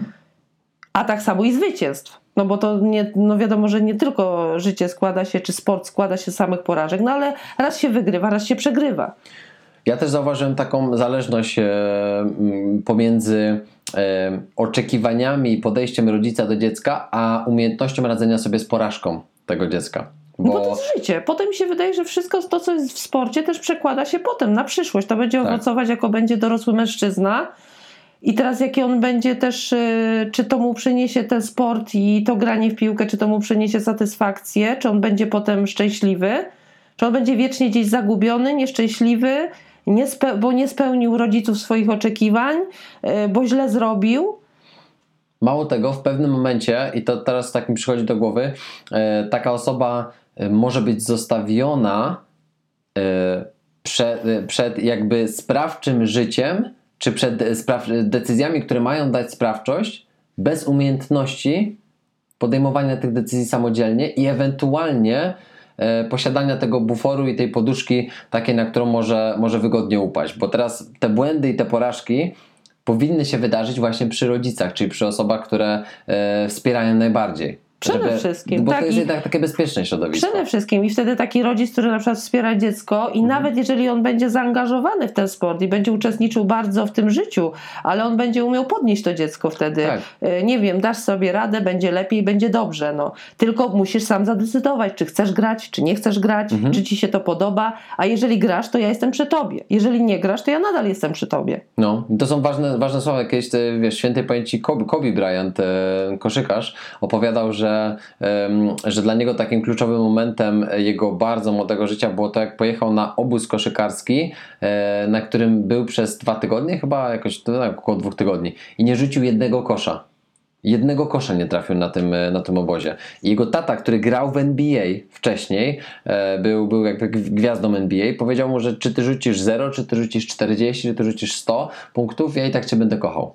Jakby to mu dało taką odwagę do tego, że że gorzej już być nie może, a jakby, a ja i tak mam pełne wsparcie. Nie? No i to jest na pewno bardzo ważne, właśnie mówię, bo to jest to takie, takie tak jak powiedziałeś, taki bufor, taka, taka Poduszka, opoka, taka no. poduszka, że ci rodzice są zawsze, a zazwyczaj i często, bo no też człowiek ma styczność z rodzicami, my niesamowicie lubimy krytykować swoje dzieci. To to zawsze się mówiło. Rzadko się chwali swoje dzieci. Za cokolwiek. Za to, że nie wiem, e, nie wiem, dostać fajną ocenę w szkole, czy to będzie czwórka, czy trójka. Fajnie, że to zrobiłeś. E, nie wiem, fajnie, że poszłeś na trening. O, dzisiaj fajnie grałeś, czy coś. My wręcz przeciwnie. My tylko widzimy te złe rzeczy. O, dzisiaj się nie udało strzelić gola. O, dzisiaj to fatalnie grałeś. O, dzisiaj to taki jesteś jakiś markotny, no. Tak. I to dzieci potem przenoszą też, bo mimo wszystko, no, to jest na pewno, chociaż y, podejrzewam, że u mnie też to było, że może mniej chwaliłam, mniej dawałam, dzisiaj to wiem. Y, Pewnie fajnie by było więcej mówić tych pozytywnych rzeczy, częściej i pozytywnych. Mhm. Jeszcze takim młodym y, chłopcom czy dziewczynom, co grają, co ćwiczą, co uczestniczą w tym sporcie aktywnie, że cały czas y, musimy te dzieci chwalić. Cały czas musimy mówić im te pozytywne rzeczy. Tak, i to jest znowu, znowu przejście z jednego końca, końca kija e, lub z drugiego i spotkanie się gdzieś w środku, bo to jest tak, z jednej strony jakby nie istnieje coś takiego jak bezstresowe wychowanie i tacy ludzie, którzy próbują w takim wychowywać i próbują to dziecko uzbroić e, z każdej możliwej strony w te poduszki, na które może upaść, albo tak zwani, e, to jest takie fajne, fajne powiedzenie takiego psychologa Miłosza Brzezińskiego, e, karlingowi rodzice. Nie wiem, czy, czy kojarzysz, e, kojarzysz sport karling. Kojarzę, No to, kojarzę. no, to, no to wyobraź sobie, że Te dziecko. czyszczenie lodu takie, żeby Dokładnie. idealnie doszło. Tak, tak, dokładnie. To dziecko jest, dziecko jest tym, e, tym krążkiem, który sobie leci po tym, e, sunie sobie po tym lodzie. Zazwyczaj masz dwie osoby, które szczotkują drogę temu, e, temu, em, temu krążkowi, żeby on trafił dokładnie w to miejsce, które chce. I to są ci rodzice. Oni po prostu tak namiętnie szczotkują tą drogę, żeby to dziecko wylądowało w tym momencie i w tym miejscu, w którym chce. Tak? A czasami właśnie jest tak, że puść ten krążek i pewnie trudne jest dla rodzica chyba obserwowanie krążka, który sunie nie w tym kierunku, co trzeba, ale z drugiej strony akceptacja i pozwolenie mu na to. No to jest pewnie tak, że to jest takie po części. Trzeba to wszystko wypośrodkować. Niech będzie ta No. osoba, która tam od czasu do czasu czyści, ale nie do przesady, żeby No. dojść do celu. Tak. Y, Niech kieruje, niech wspomaga, gdzieś będzie z boku, że jak widzi, że za bardzo zbacza w bok, no to delikatnie go pchnąć, Tak. ale tak delikatnie. No może czasami trzeba dać też jakiegoś kopa, no to już takiego mocniejszego, bo czasami to już leci albo cofa się nagle do tyłu. Tak. No ale to mówię, to trzeba umieć jakby wszystko wypośrodkować, żeby to nie było do przesady, że po prostu no, nic w życiu się nie może złego wydarzyć, nic nie można zboczyć. No musi się też dziecko nauczyć na błędach. No musi raz chociaż upaść, żeby wiedzieć, żeby, y, że to jednak mm, trzeba bardziej uważać. No musi być tak, ale z drugiej strony no nie tak chyba całkowicie samowolnie, tak całkowicie, całkowicie. No właśnie też mi się wydaje, że, że to, to, jest, to jest trudny temat, natomiast to, to nie, nie da się uzyskać jednoznacznej odpowiedzi, ale każdy powinien też sam em, pewnie zadać sobie pytanie, czy to jako rodzic, czy to jako e, trener, czy to jako sportowiec, bo jakby różne, różne osoby słuchają tego podcastu i tak mi się wydaje, że, że fajnie też, e, żeby zahaczyć o każde możliwe spektrum. Wiesz, co mi przychodzi do głowy, to jest e, jakby, jakbyśmy mieli zastanowić się nad, nad kilkoma rzeczami, które my moglibyśmy poradzić takiemu młodemu sportowcowi, mm, który, który na przykład, jeżeli y, czuje, że to on jest na przykład y, y, dzieckiem po jednej stronie tego kija, jeżeli chodzi o podejście swoich rodziców, to wydaje mi się, zobacz, na przykład nie wiem, 20 lat temu, kiedy ja miałem 8 lat, czy 9, 10, powiedzmy takie, wiesz, powiedzmy moje młodzieńcze lata, no to nie było szans, żeby w ogóle jakiś taki, wiesz, co, coś takiego, co my teraz robimy, taki, wiesz, podcast, taka audycja, w ogóle trening mentalny, psychologa sportu, to gdzie to w ogóle istniało, jakby to nie mieliśmy, nie mieliśmy pojęcia o, o, o funkcjonowaniu czegoś takiego. Ale e, jeżeli słucha tego nastolatek, który chciałby coś zmienić, no to przecież mm, chyba, chyba to jest ok, tak mi się przynajmniej wydaje, pytanie do ciebie z perspektywy rodzica. Czy to jest ok, żeby właśnie taki nastolatek, e, może 11-latek, a może 16, 17, 18-latek, też e, otwarcie mówił o swoich potrzebach? Bo czasami się wydaje, że tacy młodzi, świadomi zawodnicy dzisiaj są bardziej dojrzali emocjonalnie od swoich rodziców. I wydaje mi się, że to jest szansa, żeby na przykład taki młody chłopak czy dziewczyna otwarcie rozmawiali ze swoimi rodzicami o swoich potrzebach. No to jest bardzo ważne, bo to, to, to co powiedziałeś, to też tak mi akurat nasunęło. Rozmowa to jest w ogóle podstawa wszystkiego. I trzeba czasami faktycznie, czy to będzie 11-latek, 12-latek, ale on jest już dojrzały, on wie Pewnie. czego chce. Czy to będzie 16-latek, on też już wie czego mniej więcej chce. Właśnie otwarcie mówić do rodziców. Ja czuję tak, ja potrzebuję tego, ja bym chciał porozmawiać, wysłuchajcie mi, po, posłuchajcie czego ja chcę. Może czasami na początku pewnie e, będzie mur, ale może za piątym, dziesiątym razem, żeby oni się też jakby nie, e, nie wycofywali. Żeby, się, żeby taki Yy, młody z- sportowiec się nie zrażał. Nie zrażali tak się się. Tak, bo ci rodzice no też są tacy, że ja mam wrażenie, że rodzice, tak jak patrzę ze swojego oczywiście punktu, ze Tak. swojego, wychowują się razem z dziećmi. I Mhm. uczą się. Ja na przykład bardzo dużo nauczyłam się od własnych dzieci. No. Patrząc na nich, patrząc na ich potrzeby, patrząc to, co mówią, trzeba słuchać, trzeba dyskutować, trzeba dużo rozmawiać. No bo to jest logiczne, no jeżeli będziemy ciągle coś narzucać i to dziecko się zamknie w sobie, no to nigdy się do końca nie dowiemy, czego ono chce. My się to do- dopiero dowiadujemy, jak już dzieci mają po 30 lat, 40 lat, że dziecko gdzieś tam mówi, a bo tam, bo 10 ty mnie nie słuchałeś, Tak. no, bo ja chciałem ci powiedzieć i mnie nie słuchałeś. To może warto jednak teraz to walczyć, tak pomału cegiełka po cegiełce ściągać ten mur i mówić rodzicom o własnych, ale to we wszystkim, niech to będzie od sportu, ale niech będzie to od wszystkiego. No nie wiem, ja potrzebuję tego i tego, na przykład dajcie, wy posłuchajcie mnie. Tak. Ja na przykład chcę grać, podoba mi się, pomóżcie mi, wspierajcie mnie, ale nie narzucajcie mi wszystkiego. Mhm. To jest, I teraz widzisz, y, y, właśnie y, też od razu poruszyłaś te dwie strony, tak? Czyli na przykład potrzebuję więcej wsparcia od Was, potrzebuję więcej Waszego Przyjdź uczestnictwa. powiedz, tak. Mamo, nie wiem, tato, macie czas, nie wiem, przyjdźcie na mecz, przyjdźcie na trening, ja was chcę widzieć. Mhm. Może oni tego nigdy nie słyszeli, bo często jest tak, że ludzie też e, mają na takiej zasadzie, że może się domyśli. Mhm.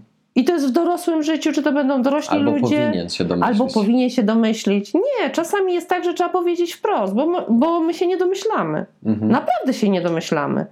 Albo rodzice mają chaos w głowie, też mają swoje Dużo sprawy, swoje problemy, dzieje się praca, dom, y, wyjazdy. Często tych rodziców nie ma całymi dniami i im to po prostu wylatuje. No. Jeżeli Mhm. chłopak młody na przykład nie powie, chcę, żebyś był ze mną, chcę, żebyś pojechał, albo daj mi, albo nie wiem, zaplanujmy godzinę i pogadamy, posiedzimy razem, pogadamy, Tak. bo mam potrzebę taką. Czasami naprawdę rodzice się nie domyślają. No, tru- no tacy są, no tacy są i wychowują, wychowują się razem. Dzieci wychowują rodziców, rodzice wychowują dzieci. I to powinno być tak, na takiej zasadzie e, takiej wspólnoty. Synergii takiej, wymiany. Tak, tak. Czy wydaje mi się, że w ogóle człowiek się nie domyśla. To jest i do, i do młodej osoby, i do starszej osoby. Tak. E, jakby wydaje mi się, że, że, że często źródłem problemów e, em, takich e, międzyludzkich w ogóle, w relacjach, czy nie wiem, czy bliskich, czy niebliskich związkach, rodzinie, Tak. przyja- przyjaciele, to jest e, właśnie brak otwartości takiej do, do końca i jak to babcia e, zawsze mówi, e, stół, krzesło i, i siedzi się i się Tak. rozmawia. No tak? po to jest, żeby porozmawiać, bo to, co właśnie powiedziałeś, naprawdę my się nie domyślamy, Nie. ale nie domyślamy się dlatego, że my naprawdę nie jesteśmy w stanie wiedzieć, co ktoś myśli. Tak. A nam się znowu wydaje, że jak ja sobie tak pomyślę, to ona też, czy on powinien tak pomyśleć. Tak. I to samo, rodzice, dzieci, nie wiem, małżeństwa, mąż, żona, brat, siostra, koleżanka, kolega. Nam się zawsze wydaje, no powinna się domyślić, powinien wiedzieć. No nie, on nie wie tego. Trzeba to dokładnie, wyraźnie powiedzieć.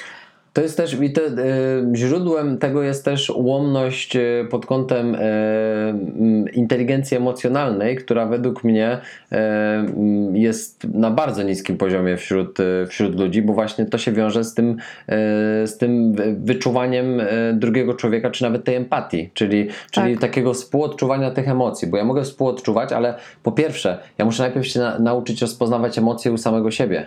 Ja muszę się w ogóle, wszystkim. ja, mogę, ja, ja w ogóle muszę się nauczyć tego, żeby rozpoznawać emocje. To po pierwsze, potem rozpoznać je u siebie, potem coś z nimi zrobić, potem nimi odpowiednio pokierować, a dopiero potem zastanowić się nad, e, nad tą umiejętnością empatii. A ludzie nie zastanawiają się w ogóle nad swoimi emocjami, tak jakby, wiesz, to też jest teraz przedmiot mojej pracy. Ja teraz piszę następnego e-booka z zakresu inteligencji emocjonalnej, bo wydaje mi się, że właśnie ten temat leży, dlatego trzeba go e, propagować, szczególnie w, jakby w moim środowisku, tym, tym sportowców, e, bo wydaje mi się, że jeżeli sportowiec będzie bardziej e, wykształcony emocjonalnie, mówię sportowiec, dlatego że moja grupa docelowa, e, to i oni będą bardziej otwarci, żeby rozmawiać z rodzicami. Na pewno wiem, że część naszej rozmowy w formie tekstu też pojawi się w tym, w tym e-booku, bo, bo jest rozdział inteligencja emocjonalna rodzica. Jakby też na pewno będę chciał jakby wspomnieć o tym, że, że jakby no nie domyślamy się, trzeba mówić otwarcie, trzeba rozmawiać i trzeba też czuć emocje innej osoby w taki sposób, żeby nie mierzyć jej swoją miarą, tylko pomyśleć sobie, ciekawe jakby mm, co ta osoba myśli dla siebie, nie co ja myślę, że ona myśli, tylko ciekawe tak bez oceniania, co ta osoba może teraz czuć, myśleć, bo może ona w ogóle jakby nie mając złej intencji, nie myśli o tym, żeby przyjść do mnie na mecz. Nie? Tak, jak, tak, Tak, jak powiedziałeś. tak, i to jest dokładnie. Tym bardziej, że my w ogóle to, co powiedziałeś, tłumimy emocje i boimy się ich okazywać Tak. dzisiaj. Nie są. przecież nie wolno. A nie wolno, a właśnie mówię, są te emocje stłumione. Tak. I nie umiemy okazywać tych emocji, i takie dłu- dłuższe tłumienie emocji też powoduje jakieś skutki negatywne u człowieka, właśnie. Oczywiście. No bo gdzieś, te, gdzieś trzeba dać tym, e, tym emocjom e, Taki upust. Upust. One muszą wyjść od nas, no bo muszą jakby wylecieć z nas. Tak. Czy to będzie wielka radość, to się cieszymy i powinni to wszyscy naokoło widzieć, że się cieszymy. Kiedy jest smutek, kiedy jest jakiś żal, nie wiem, jakaś Złość, porażka, gniew. jakaś złość, to wszystko trzeba wyrzucić z siebie. to są naturalne emocje, to są Tak. podstawowe emocje człowieka. I każdy z nas ma prawo, nie wiem, być zły, wykrzyczeć się. Jeden potrzebuje się wykrzyczeć, Mhm. drugi, nie wiem, musi właśnie iść biegać, musi iść na trening, na przykład, żeby się wyładować i on wtedy daje upust na przykład tym emocjom. Tylko też o tym otwarcie, tak jak mówisz, rozmawiać. Tak, No. tak. Wydaje Bo się, nawet w domu Mhm. z rodzicami to właśnie na tej zasadzie, nie wiem, dzisiaj jestem zły i masz prawo być zły. Nie wiem, coś cię zdenerwowało, coś dzisiaj nie poszło tak. Mhm. Albo dzisiaj jestem szczęśliwy, jest świetnie, jest fantastycznie. Tak. I teraz widzisz, to co też mówisz jest bardzo ważne, bo, bo, bo e, wydaje mi się, że często my sami sobie, ale też nam inni i my innym nie dajemy przyzwolenia do tego, żeby czuć się w taki sposób, jak, jak, jak się czujemy. Czyli masz prawo do tego, żeby się tak czuć. Bo zobacz, jakby e, rozmawiałem o tym wcześniej, nagrywając, e, nagrywając pierwszą część e, tego, tego odcinka, no, pierwszą część tej drugiej części z, z Grzesiem i mówiliśmy właśnie o tym, że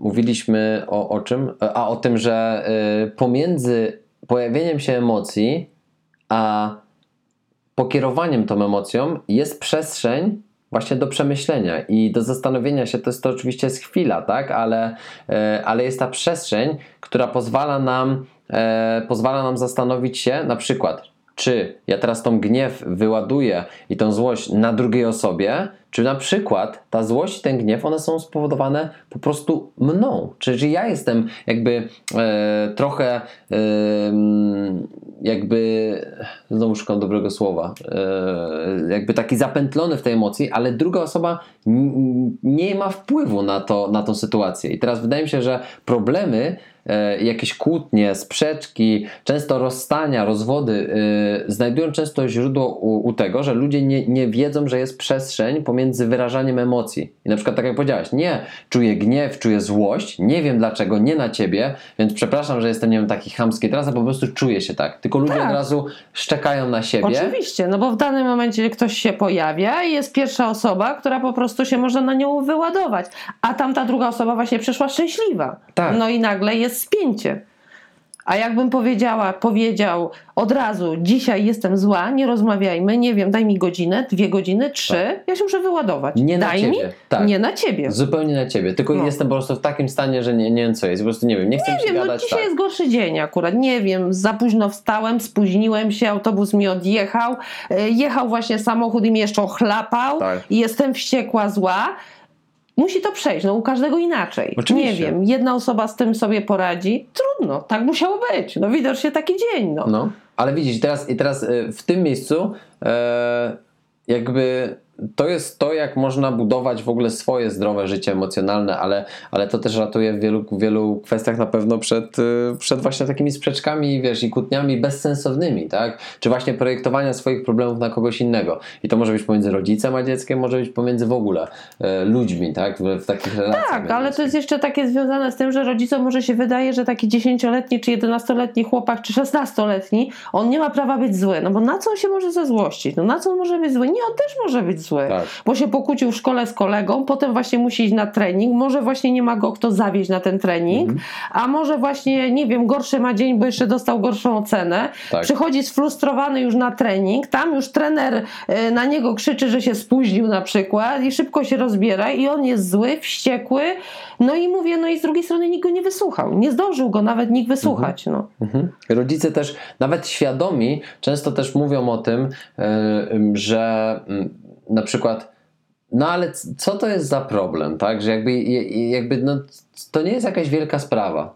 Nie, dla tego ciebie. chłopaka Tak. jest wielka sprawa. To też kiedyś Tak. żeśmy mówili. Dla dziecka w przedszkolu będzie wielką sprawą, że nie wiem, koleżanka przyniosła piękną lalkę albo chłopak ma super samochód, a ja takiego nie mam. I to już jest problem dla tego dziecka. Tak. I to jest niesamowity problem. My sobie z tego nie zdajemy nawet sprawy. Właśnie to, co mu. Nie, właśnie każdy ma swoje problemy na dany wiek. Mhm. Za 20 lat może ten chłopak powie, no faktycznie, no to nie był problem, ale wtedy, w tym czasie, to był problem. Niesamowity problem. Tak. Nie wiem, może właśnie zerwał z dziewczyną. I to jest niesamowite dla niego przeżycie i porażka. Mhm. I teraz no, musi się komuś wygadać, powiedzieć, wyżalić. Mhm. I też w tym miejscu na przykład, wiesz, to, bo to trudno jest czasami radzić tak ze swojej, e, ze swojej pozycji E, i tak można powiedzieć, e, tak mi się wydaje przynajmniej, że ludzie, którzy nie rozumieją albo nie chcą zrozumieć, Bardziej nie chcą. tak mi się wydaje, że bardziej to jest jakaś niechęć, bo w sumie to po co ja będę się męczył i angażował, nie potrafią, nie potrafią się tak właśnie empatyzować z tą osobą, to powiedzą na przykład, nie wiem, do no, na przykład takiej naszej, wiesz, naszej Oli, tak, to moja, moja młodsza siostra, która ma 18 lat, w listopadzie będzie miała 18 lat. No i dla niej jakby coś, co jest problemem jakimś dużym takim, e, my mogliśmy powiedzieć, da, zobaczysz, za 5-10 lat to, powiesz, że to bzdet jakiś, to jakiś, e, nie, jakby nie musisz się tym przejmować, zostaw to dzisiaj. Za 10 lat zobaczysz, jak będziesz w moim wieku, to będziesz się z tego śmiała, ale ona dzisiaj ją nie interesuje, to jak będzie miała 28 lat i będzie się nad tym zastanawiać. Ona teraz jest w, w, wplątana w jakiś problem, który ona chce rozwiązać. Jeżeli jakby rodzic czy druga osoba, tak jak ja, starszy brat, nie jesteśmy w stanie wejść w jej skórę, utożsamić się w tej sytuacji i może właśnie trochę przestać gadać takie nasze e, typowe będzie dobrze albo, albo daj sobie spokój, tak? Jak ja byłam w twoim Przesadzasz. wieku, przesadzasz, tak? No bo na naszą miarę no to przesadza, wiadomo, tak? Em, no to my nigdy nie będziemy w stanie nawiązać dobrej relacji ze swoim dzieckiem, ze swoim e, siostrą, przyjacielem, nie wiem, dziewczyną, cokolwiek to, tak to jest. Jeżeli my będziemy patrzeć zawsze swoją miarą, że ty to masz, ja to mam problemy, nie? Weź ty, nie wiem, daj sobie spokój. Każdy ma swoje problemy, a po Oczywiście. drugie jeszcze nau- musimy się nauczyć słuchać. To jest podstawa. Że y, wysłuchać kogoś to już jest 70% zwycięstwa. Ale naprawdę słuchać kogoś. Nie tylko słyszeć. Tak, nie właśnie nie słyszeć, tylko słuchać dokładnie, co dana osoba mówi. Nie przerywać mu, dać mu się wypowiedzieć, bo czasami ludzie też nie potrzebują, y, nawet młodzi, może i młodzi ludzie, nie potrzebują radzenia. Oni się chcą wygadać. Oni chcą po prostu powiedzieć, co im leży. Ktoś powie: OK, masz rację, faktycznie, no tak się dzieje, może damy radę, chcesz pomocy? Nie. Oni często, oni, ci y, ludzie, którzy nam coś przekazują, oni chcą się wygadać. Oni mają taką potrzebę.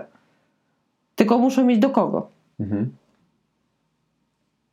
Bo może to być kolega, to faktycznie, no tak żeśmy rozmawiali, może być kolega, koleżanka, yy, ale musi być też ten rodzic, no musi wiedzieć o tych problemach wszystkich. No na pewno taki młody chłopak wszystko nie opowie rodzicom, wszystko, wszystko, ale musi wiedzieć, że on może w każdej chwili przyjść i oni znajdą dla niego czas, chociaż chwilę. Mhm. Ale warto też szukać, e, bo to mogą się pojawić takie głosy typu na przykład ja nie mogę liczyć na moich rodziców. No to warto szukać, szukać w życiu takich mentorów. Na Ludzi, pewno. którzy wiesz, czy I to, to, trener. I właśnie mówię, tu jest następna kwestia właśnie, że czasami ten trener, który jest, no to też jest bardzo ważną osobą, bo to jest taka ta osoba właśnie taka między rodzicem a tym y, sportowcem młodym. Często ma większy autorytet. I ma większy często autorytet, tylko że no, musi wysłuchać i może czasami coś poradzić, coś doradzić. To jest osoba, która stoi zawsze z boku i tak jak czasami się mówi, że czasami trzeba wyjść na zewnątrz, yy, z siebie jakby wyjść, stanąć sobie z boku i spojrzeć na tą sytuację. Młody człowiek jeszcze może nie do końca będzie to umiał zrobić, ale taki trener, który stoi całkiem z boku, nie jest w tej rodzinie, nie jest ojcem, nie jest matką, e, nie jest w tej rodzinie nikim bliskim, tylko jest osobą z boku. I on na to patrzy bardziej trzeźwo, bardziej realistycznie. Może coś fajnego powie, może coś podpowie, a może właśnie zaingeruje, może skontaktuje się z tymi rodzicami, spróbuje porozmawiać z punktu takiego trenera. Osoby, która prawdopodobnie no, też jest ważna dla tych rodziców, bo jednak powierzają swoje dziecko jemu. Tak. Więc muszą jakieś mieć zaufanie do tego człowieka. No i teraz y, to jest, to, jest, to jest kolejna osoba, czy powiedzmy taka osoba, która, e, wokół której można by na pewno szukać tego, tego wsparcia, natomiast na tym to się nie musi skończyć, tak? bo, bo, bo po prostu jakby mm, mając takiego przewodnika w, jakichś, w jakichś ważnych sprawach, no to też czujemy, że właśnie nie jesteśmy, nie jesteśmy w tym sami i też wydaje mi się, że, że sednem e, sprawy jest właśnie ta otwartość, ta komunikacja i ta szczerość też w, w relacjach, która, której też mi się wydaje, że czasami e, brakuje, natomiast na to się długo pracuje, jakby też od, od najmłodszych lat, tak jak powiedziałeś, żeby, żeby dziecko mówiło to, co e, czuje e, tak, tak głęboko w sobie, a nie to, co może rodzic właśnie chce usłyszeć i... I chciałby, to chciałby Tak. usłyszeć i dziecko wtedy przychodzi i mówi tylko o tych pozytywnych rzeczach. Nie Bo mówi dzieci o szybko złych. uczą. Że dzieci to są najlepsze, zawsze się mówiło, że dzieci to są najlepsi psychologowie. Mhm. Od małego. Wyczuwają wszystko. Jak widzą rodzica, że jest zły, sfrustrowany, to oj, bardzo umieją wszystko zmanipulować i te dobre wiadomości to bardzo szybko mówią. O tych złych to takim się czasami zapomni, czasami gdzieś umknie po prostu, jakaś ta gorsza ocena czy uwaga. Oj, to zapomniałem. No. A nie znaczy. Nie chciałem cię denerwować. Nie chciałeś dodać, ale to tak mówię, to może czasami jest śmieszne i czasami tam jest to do zrozumienia i też trzeba czasami to dziecko zrozumieć, tylko czasami te takie właśnie, to, to co rozmawiamy, te tłumienie tych emocji właśnie też czasami jest czymś spowodowane. Jeżeli powiem, że wydarzyło się źle, no to rodzic będzie zły. Jeżeli będzie zły, to będą jakieś konsekwencje. Czyli coś się dzieje nie tak. No, wiadomo, że jak się coś dzieje źle, no to rodzic nie będzie zachwycony i nie będzie, a no super, świetnie, nic się nie stało. No nie można też tak zawsze Tak. reagować. Czyli trzeba siąść i rozwiązać ten problem. Tylko, że jak rozwiążesz go z dzieckiem raz, drugi, trzeci, piąty, dziesiąty, to on będzie wiedział, że on przyjdzie do ciebie. Za. 20, za 30 razem, bo on nie będzie się bał i wie, że ma wsparcie. Hmm? Nawet jeżeli będzie sytuacja, że jednak ten rodzic, nie wiem, bardzo będzie zły Mhm. z jakiegoś powodu. I też mi się wydaje, e, że chy- chyba dobrym podsumowaniem tego, tego wszystkiego, o czym, o czym powiedzieliśmy, e, będzie ta przenośnia, o której, o której ty wspomniałeś wczoraj. Ja troszeczkę o niej powiedziałem w poprzedniej części, bo mi się fajnie sparowała z jednym z tematów. Właśnie też powiedziałem, że, e, że, że wczoraj jak my rozmawialiśmy o tym, to ty rzuciłaś taki, wiesz, taki, taką właśnie, taką piękną metaforę właśnie e, budowania relacji w ogóle międzyludzkich i to jest wydaje mi się jest taki dobry w ogóle dobry, dobra przenośnia, żeby w ogóle podsumować cały ten temat, e, od którego ja zacząłem, em, mówiąc o tych toksycznych relacjach i związkach, a, a łącznie to już będzie pewnie ze trzy godziny tego gadania, bo, bo tam z tego pierwszego odcinka się złożyło z półtorej godziny, teraz będziemy mieli około półtorej godziny, więc tak pięknie, żeby wiesz, żeby, e, żeby y, to wszystko podsumować. Mm, Mówiliśmy o tym, że każdą relację trzeba pielęgnować i w żadnej relacji nie możesz osiąść na laurach i poczuć, że już to masz. I to jest w relacji. E, to jest w relacji e, związkowych, to jest w relacji e, takich przyjacielskich, to jest w relacji nie wiem, w drużynie między kolegami, jeżeli pielęgnujesz taką relację, czy pomiędzy koleżankami, ale to też jest w relacji między e, bratem a siostrą, mamą a, a e, córką, mamą a synem, tatą a, a synem i, tak dalej, i tak dalej. Każdą relację trzeba pielęgnować. Teraz tą wczoraj metaforę, którą ty, ty tutaj podałaś, no to wydaje mi się, że fajnie jakby ty byś po prostu zakończyła to, te nasze obrady. Powiedziałeś o ogrodzie. No, no, to znaczy, to tak by chodziło właśnie o tych relacjach międzyludzkich, że tak mówię, w ogóle wszystkie relacje, związki, relacje, e, przyjaźnie, wszystko trzeba pielęgnować jak ogród, bo jeżeli będziemy pielęgnować ogród, on będzie zawsze piękny, będzie zawsze kwitnący. Jeżeli go zaniedbamy, no to niestety zarośnie, no i nic nie zostanie z tego ogrodu. Jak nam się wydaje, że, że na przykład rok, czy dwa, czy trzy, czy nawet pięć lat pielęgnowania wystarczą, żeby potem przez całe życie on już taki został, no to się mylimy. Tak? Bardzo się mylimy. I Do końca życia trzeba to wszystko pielęgnować. no, można sobie to zwizualizować nawet, że, że jeżeli naprawdę chcesz żyć w takim pięknym ogrodzie, takim wiesz, filmowym, tajemniczym ogrodzie, e, to, mm, no to nie możesz pozwolić na to, żeby chwasty, które tam siłą rzeczy się znajdą, czy Muszą jakieś się bluszcze, czy od inne czasu rzeczy. do czasu się pojawią. Oczywiście. Tylko, Tylko, my je usuniemy. albo je zostawisz i one ci zagarną cały ogród, I albo nie będziesz widział właśnie tych relacji. tak.